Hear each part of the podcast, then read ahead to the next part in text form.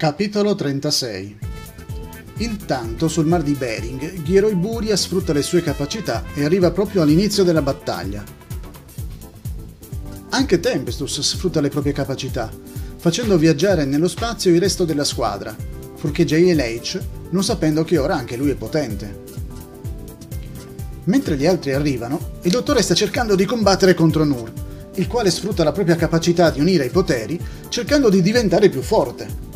Quando arrivano gli altri, decide di provocare un forte terremoto, cercando di unire i suoi poteri a quelli degli altri. La terra inizia a muoversi, il ghiaccio inizia a liquefarsi. Ancora una volta, i nostri sembrano essere stati sconfitti. All'improvviso, si sente un boato, seguito da un velocissimo aeroplano. Da qui si lancia qualcuno senza paracadute. È JLH! Sta volando! Quando a terra, Nur capisce che anche JLH ha sviluppato nuove capacità genetiche e decide di sfruttarle per creare un terremoto ancora più potente. Il dottore grida: JLH, vattene! O sarai la nostra rovina! JLH invece si avvicina.